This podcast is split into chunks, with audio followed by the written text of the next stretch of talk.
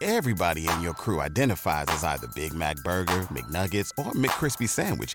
But you're the filet fish Sandwich all day. That crispy fish, that savory tartar sauce, that melty cheese, that pillowy bun. Yeah, you get it. Every time. And if you love the Filet-O-Fish, right now you can catch two of the classics you love for just $6. Limited time only. Price and participation may vary. Cannot be combined with any other offer. Single item at regular price. Ba da ba ba ba.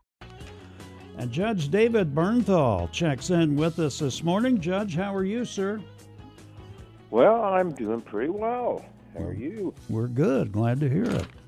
I can I can tell that from listening. I think I just heard you not too long ago say, "Tell Ted Cruz it's time to go home." Ted. Well- Something along those lines. I don't want him up in Canada blocking the Ambassador Bridge. We've got stuff to do. Well, absolutely. We got commerce to take care That's of. That's right. We got. I mean, even before that, you couldn't get anything because of supply chains issues or whatever. And now, you know, now we're even going to have fewer goods coming from Canada. Yeah. they'll get it all caught up here, and you know, I've talked it'll to just be several. more expensive to try to pay for it. Yeah, I've talked to several people lately who are having trouble getting stuff like body shops and things Yes. like that. They're having trouble finding Oh, anything. Yeah, just about anything.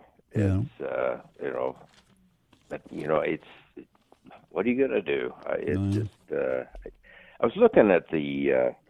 You know, I've got an iPad, and they have you know, you click on the icon for the news, and you get all Uh-huh. these little headlines and things. And I thought, if you take a screenshot of that, and somebody a hundred years from now or 150 years from now would look at that, they'd go, well, "Those those people in 2022 were it, it was that was a wacky world here." You know, Well, it's you know, just I mean, you just go down this stuff, and there's a picture of some guy. I I should know who this is. It it says Steve O. Steve Dash O.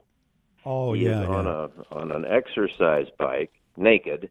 uh huh. Uh, and it says he is sober, middle aged, and ready to be a jackass again. There hey, you there go. you go. Yep. How's that for a start to your morning? That's uh, that's a picture I can't undo right now, Judge. Thanks a yeah, lot. Yeah, I'm gonna. I may have to just erase everything on my iPad. Start from scratch.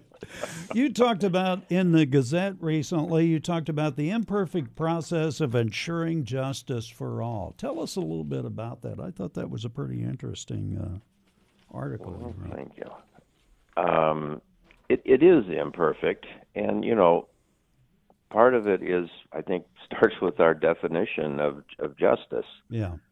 um, we have, you know, if we're just having a general conversation, we have a, a pretty good idea what justice is. But the more specific we get, especially if we're involved, or a close friend or a family member is involved, then just the definition, I think, changes a little bit. And because we know facts or we believe facts, justice is what we think should come out here. And if we don't have our facts right, and the result is different, well then well there's no justice. Yeah. And it's what I've observed in in listening to people is if in one case we don't have a result that Mr. X here thinks is the right result, then the whole system is flawed. There there is just there's no justice. The whole the whole whether it's criminal justice or the civil justice system, uh, it's all screwed up. Well, that's a little bit of a severe um, uh, reaction. Is it perfect? Absolutely not. I, I I can tell you that from personal experience because it starts with that guy when I was working and serving as a judge. That guy I saw in the morning in the mirror Mm-hmm. every morning was not perfect Yeah. and it, it nor was anybody else who worked in the courtroom and and everybody has um you know brings their own weaknesses and maybe you had a you have a really good day and everything's clicking or maybe you're just not in sync and you know sometimes uh, the jury if it's a jury situation we don't give them uh, uh, some kind of magic potion so that they can tell who has the better memory or who's telling the truth.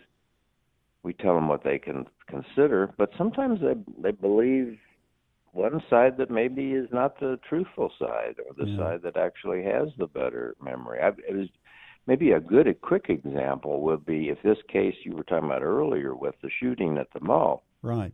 if that ever goes to trial, you're going to have competing versions of of what what took place.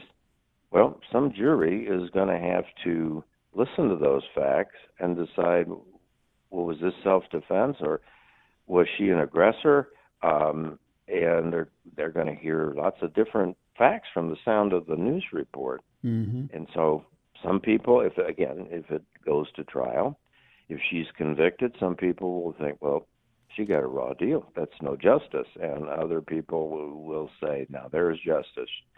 You know, she got what she deserved. So, I mean, it, it that may be a longer-winded answer to your question than you envisioned, but we all want justice. You know, liberty and justice for all is what we've pledged to. But uh, you know, our own biases, and and I think part of that article or column was, you know, you you one aspect was I might read about some case on my little iPad here in Oklahoma, and based on what I read, um, form an opinion as to how that case should come out. And if it doesn't come out consistent with my conclusion, based on facts that you know are only gathered through what I'm reading, Right. not what I'm hearing in a courtroom, pardon me, then then I think, oh well, a failure. So that's uh, that's kind of where I was coming from in that column. Well, I'd like to so tell we you. got to keep trying. You wrapped up the column by saying the process of applying law to resolve cases is never perfect. The people in the courtroom are not perfect. However, condemnation of the process on the basis of disappointment in a particular verdict is neither fair, just, or reasonable. I thought that was a good There point. There you go. Thank you. Judge, I Uh, don't want that's that's that pretty well sums up my Mm-hmm. feelings about it.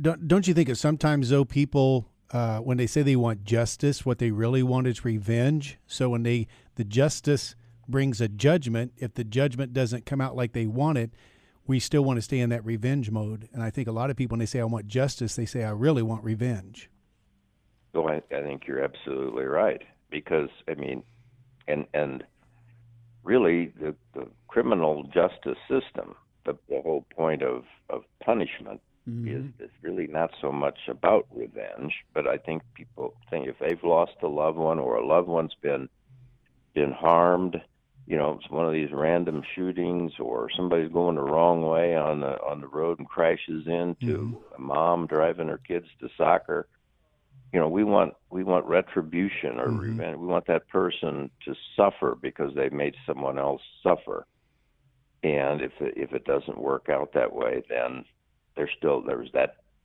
need for retribution isn't addressed. They it's they're still carrying it. You know and hopefully you don't have people who say well i'm going to make sure that this goes my way. I'm going to exact my re- revenge myself. Well then we got a whole breakdown in in society. What do you think about Canadian Prime Minister Justin Trudeau? He's evoking emergency powers over the truck protesters. He cleared the Ambassador Bridge and everything else. What do you think's happening up there, and what do you think the solution is? Wow. Um, the la- I'm going to maybe duck the last question. You know, the solution is for for COVID for COVID to go away. Yeah, for that's us all right. To to to get better or have it get to a point where uh, it's kind of like a, getting a cold or the flu, and you're over it in a few days, and you move on. And so we can stop this war about masks and vaccinations and all of this this you know the fighting about that. But as far as Canada goes, uh, you know, I, I I don't. Sometimes protests affect me negatively, but Yeah. I still respect people's right to protest. Now, I don't consider certain things a valid protest. If you're smashing Macy's windows and stealing uh, Fendi purses, I, I'm sorry, that's not a protest. But Mhm. or that's a protest run amok. But you know, this may have gone too far. They made their point, and the impact certainly there. But now, the again, it's always it's not the guy that owns five houses around the world and three jets and two yachts that's going to be affected. It's the rest of us who are going to uh, suffer the consequences. So it's time to move on. Um, you know, I spend time in Arizona, and there's a lot of Canadians uh, over the years that do likewise. And Mm-hmm.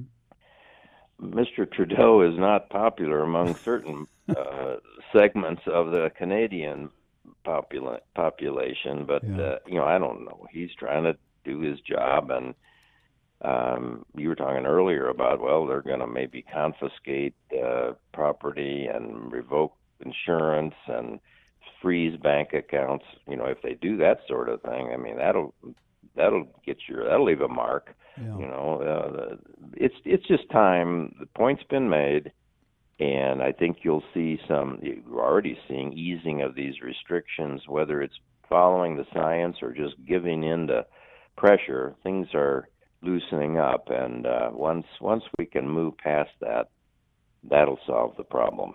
Let me hit you with another one here. The accounting firm that prepared former President Donald Trump's annual financial statements is now saying the statements, quote, should no longer be relied upon.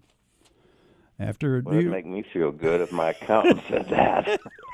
after New York Attorney General Letitia James said they regularly misstated the value of assets, Mazars said in a February 9th letter to the Trump organization's lawyer that was made public in a court filing yesterday that the company should inform anyone who'd gotten the documents not to use them when assessing the financial health of the company or Trump himself.